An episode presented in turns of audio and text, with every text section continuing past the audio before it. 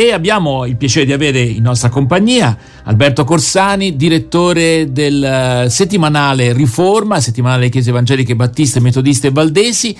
Continuiamo la nostra riflessione prendendo spunto da alcuni articoli che troviamo in particolare sulla prima pagina questa volta.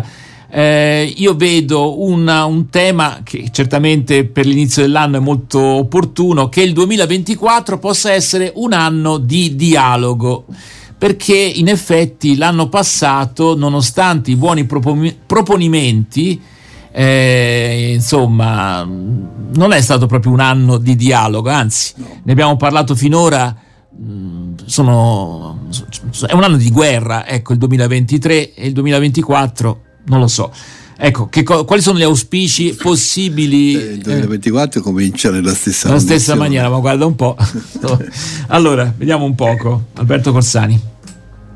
Bene, grazie intanto dell'invito, come al solito, buon anno, ben ritrovati. Diciamo sì, abbiamo due argomenti su questa prima pagina che, come vedremo, possono anche considerarsi molto collegati uno all'altro. Che l'anno testé iniziato possa essere un anno di dialogo, insomma ci siamo resi conto di questa necessità, che per carità non è nuova, ma ce ne siamo resi conto per un motivo un po' pratico. Stiamo aggiornando una nuova versione del sito riforma.it, si sta abbandonando la vecchia piattaforma e si è fatto un po' di consultivo su quelle che sono state le reazioni ad alcuni degli articoli che erano stati caricati online nelle ultime settimane, diciamo andando verso il Natale. E c'erano state due questioni che avevano suscitato una certa attenzione, un pronunciamento del Papa di cauta, moderata ma significativa apertura all'ipotesi di benedizioni per le coppie dello stesso sesso, purché ed è che questo è detto molto chiaramente, purché non sovrapposte, non frammiste a una celebrazione civile, quindi nessuna ipotesi di assimilazione di un matrimonio omosessuale a questa pratica di benedizione, ma tanto è bastato per fare scatenare una serie di sparate di commenti, in alcuni casi veramente proprio di odio, da parte di persone che si sono sentite come tradite dal Papa, che hanno scritto a noi a riforma.it, intervenendo sulle nostre pagine social, perché evidentemente hanno trovato la notizia, ma non perché siano d'accordo con noi. Probabilmente la cosa che li ha scandalizzata, avranno pensato: oi boh, adesso anche il Papa è diventato come i protestanti, accetta di fare certe cose. E naturalmente i commenti sono andati in maniera offensiva, non soltanto all'autorità religiosa che ha preso questo provvedimento, ha fatto questo pronunciamento, ma alle persone direttamente coinvolte con le loro esistenze, insomma, quindi nell'offensivo, anche nell'utilizzo della Bibbia in maniera piuttosto squallida, come prendendo un versetto di qua, uno di là, senza la minima considerazione analitica.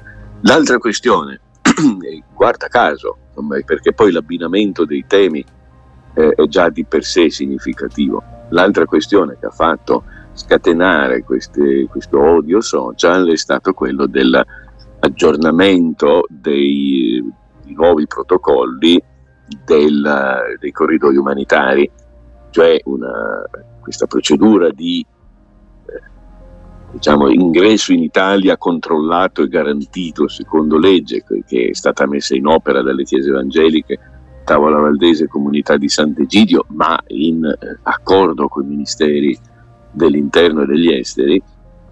Anche questo ha dato luogo a commenti indicibili sul fatto che questi che arrivano sono quelli che ci portano di tutto, disagio, violenza, malattie, portano via lavoro, sono delle cose che sono assolutamente prive di fondamento a partire dai numeri con cui le si individua, ma che ci hanno fatto ritenere che si stesse scatenando.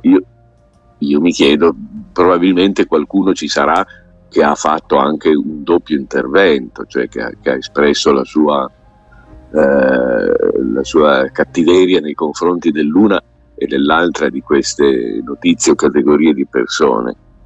Ci sono anche state delle reazioni, ecco, di altro segno, di comprensione, di fiducia, di speranza, che è quello che ci fa un pochino sperare meglio.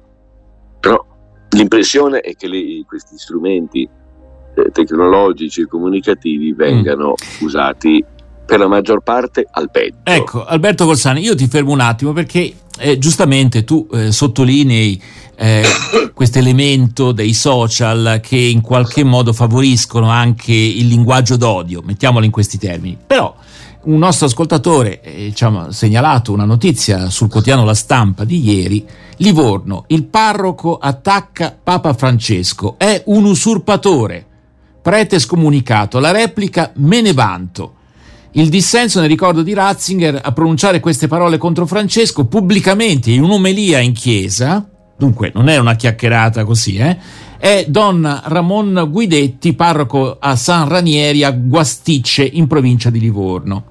Quindi questo linguaggio così, chiamiamolo robusto, qualcuno potrebbe dire un linguaggio... Sì. Molto forte, un usurpatore, ecco. Dici Livorno. Vabbè, allora lì è poca roba, tu dici, vabbè, d'accordo. Le mie radici. Allora salutiamo i livornesi, naturalmente, vabbè. Però no, è vero. Quindi va al di là anche dell'aspetto social, in questi casi. Questo è l'elemento, dal punto di vista di chi lavora nella comunicazione, è l'elemento più inquietante, cioè il fatto che esistano degli strumenti comunicativi più diretti, più immediati, su cui anche i giovani possono comunicare moltissimo, può essere una grossa risorsa, naturalmente, se usati con decenza. Il problema è quando le modalità di questi strumenti, che hanno un loro perché, vengono però trasfuse nei media tradizionali, e allora, per esempio, si comincia a scrivere i giornali in maniera trasandata, maiuscole, minuscole, punteggiature che non esistono, messe a capocchia, toni dei titoli che sono aggressivi, sono assolutamente sconsiderati. Ci sono delle cose. Però in un'omelia non ti è mai capitato di sentire, diciamo, questo? In un'omelia no. Vabbè. In un'omelia no, perché l'omelia è un genere letterario, però sua funzione liturgica che non dovrebbe essere quella dell'invettiva. Vabbè, abbiamo visto che comunque qualcuno ci è riuscito. Va detto che il nostro ascoltatore ci dice, ma insomma, questo ha espresso delle sue convinzioni, è arrivata immediata la scomunica. Questo è un problema cattolico, lo lasciamo per un ospite di fede cattolica, ne parleremo magari in un'altra occasione. Questo sì, è certamente una modalità che... Diciamo, l'estremo opposto è quello del lasciare che tutto possa coesistere, e certamente reprimere a quel modo, come dire, sembra che venga rimpianta la modalità sanzionatoria di un'epoca che è proprio quella che vorrebbe questo sacerdote, che vorrebbe un ritorno alle modalità più autoritarie della sua Chiesa, e poi gli si ritorcono contro perché subisce lui proprio questa sanzione estrema.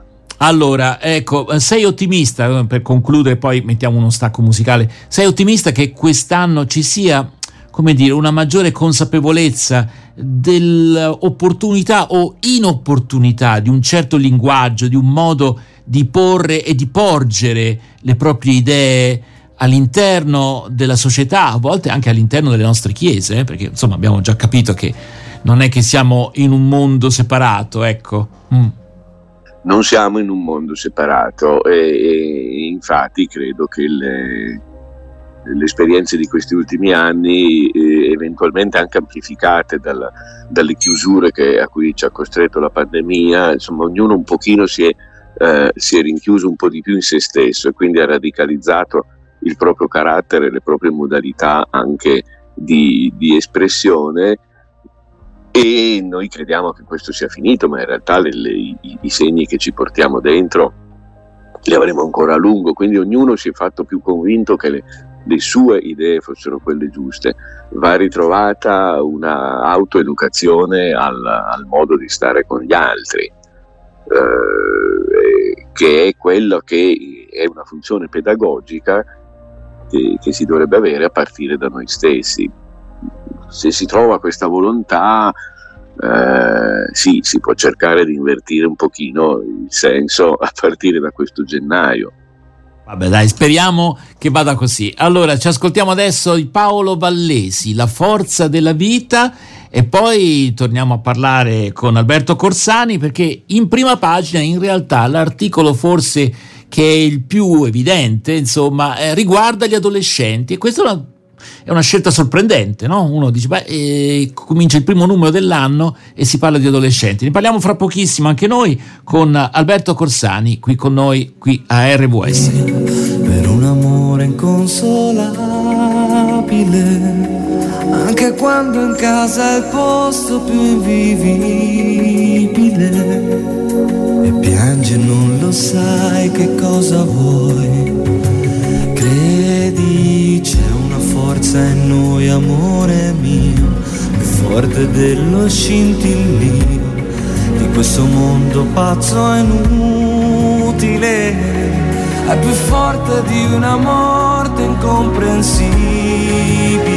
e di questa nostalgia che non ci lascia mai. Quando toccherai il fondo con le dita, a un tratto sentirai la forza della vita che ti trascinerà con sé. Amore, non lo sai, vedrai una via di uscita, c'è.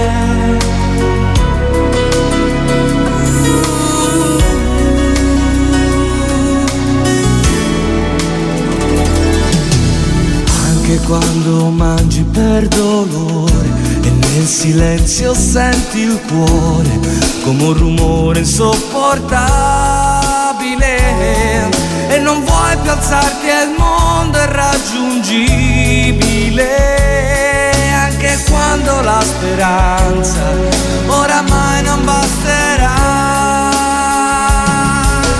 C'è una volontà che questa morte sfida, la nostra dignità, la forza della vita che non si chiede mai cos'è l'eternità, anche se c'è chi la offende o chi le vende l'aldilà. E quando sentirai che afferra le tue dita, la riconoscerai la forza della vita che ti trascinerà con sé. Non lasciarti andare mai, non lasciarmi senza te, anche dentro alle prigioni della nostra ipocrisia, anche in fondo agli ospedali nella nuova malattia.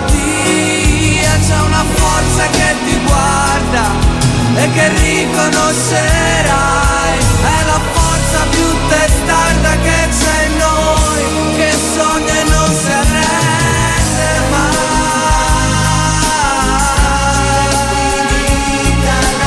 nostra vita, amore mio, è la forza della vita che non si chiede mai cos'è l'eternità, ma che lotta tutti i giorni insieme a noi finché non finirà. La forza è dentro di noi, amore mio, prima o poi sentirai la forza della vita che ti trascina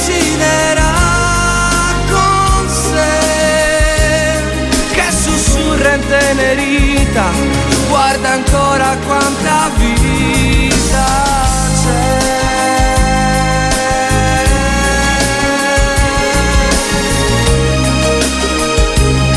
Era Paolo Vallesi con La Forza della Vita qui su RVS. Torniamo a parlare con Alberto Corsani, direttore di Riforma, il settimanale Chiese Evangeliche Battiste, Metodiste e Valdesi, e in prima pagina c'è un articolo che in realtà è un'intervista di Marta D'Auria a Dora Lisa Maiello, educatrice, progettista, responsabile della conduzione di interventi educativi nel disagio sociale a Bologna. Il titolo di questa intervista: come stanno gli adolescenti?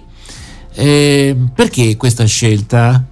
In prima pagina, come primo numero dell'anno, vediamo un po'.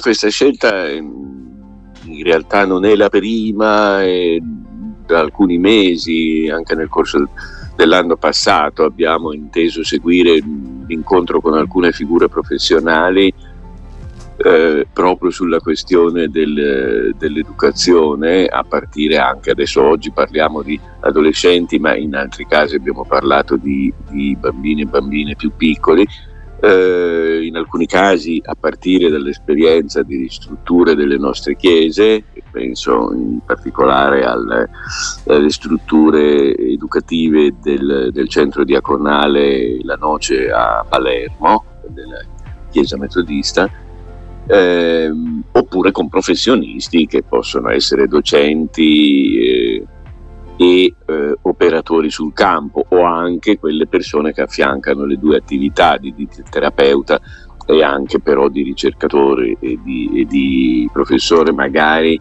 anche docente per l'aggiornamento degli insegnanti, quindi formazione dei formatori. In questo caso l'interrogativo chi sono, come stanno gli adolescenti, ci fa scoprire che è impossibile fare un'astrazione, parlare di un'immagine di adolescente fissa, ma l'adolescenza va intesa, ci spiega la dottoressa Maiello, va intesa come una fase un po' pulviscolare in cui l'identità è in formazione ed è esposta in maniera da un lato indispensabile, benefica, produttiva per la crescita, ma dall'altra anche un po' insidiosa, e esposta a un vero e proprio bombardamento di input, di sollecitazioni che riguardano sia le cose da apprendere sia il modo di essere, che è ancora più importante. Cioè ci sono delle richieste che alle volte sono eccessive, che sono diventate troppo pressanti, che sono quelle della prestazione, di essere, dice la nostra interlocutrice, di essere continuamente performanti. Allora, se è vero che tutti siamo stati abituati, siamo cresciuti nella scuola che ti dava i voti e ti richiedeva di essere all'altezza dei corsi che si seguono, che non è una roba che deve scomparire evidentemente, ma bisogna essere accompagnati in questo percorso, e proprio in quell'ambiente che dicevamo poc'anzi, in cui la comunicazione ti butta in mezzo a un arcipelago di sollecitazioni di segno diverso, in cui bisogna imparare a districarsi, e gli stessi lettori adulti alle volte annaspano alla ricerca di un salvagente, figuriamoci l'individuo in formazione, il ragazzino, la ragazzina,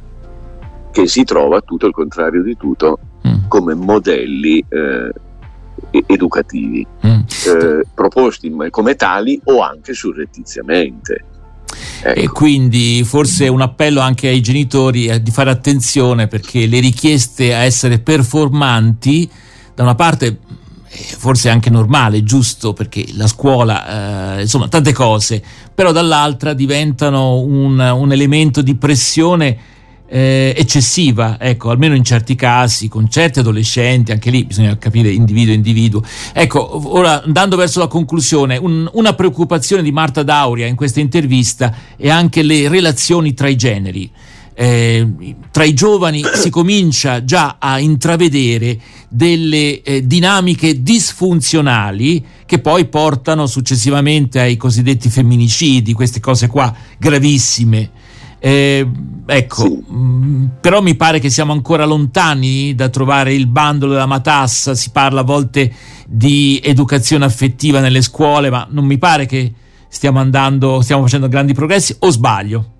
Credo che siamo abbastanza lontani, perché intanto non c'è un consenso sulla necessità di dover procedere a questo tipo di educazione, naturalmente ancor meno sulle modalità.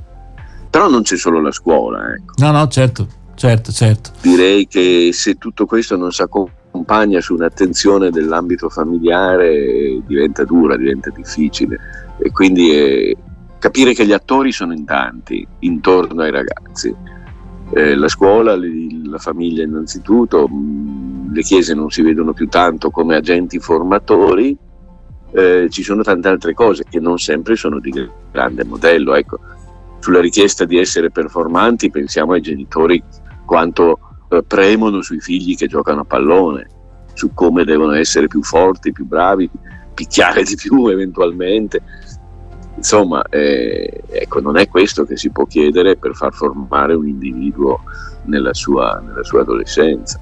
Alberto Corsani, naturalmente gli argomenti qui ce ne sarebbero tanti altri. Suggeriamo ai genitori di non andare nel pallone, visto che questo esempio, diciamo, tutti sì. Ne riparleremo ovviamente di questi argomenti. Intanto suggerisco ai nostri ascoltatori di dare un'occhiata al sito riforma.it, troveranno alcuni di questi temi e naturalmente tutte le informazioni necessarie per farsi un bel regalo o farlo agli altri con un abbonamento a Riforma, il settimanale Chiese Evangeliche Battiste, Metodiste e Valdesi, che però si rivolge veramente a tutti, non solamente agli evangelici. Grazie allora ad Alberto Corsani, direttore di Riforma, a risentirci presto su RVS. Grazie mille. A presto.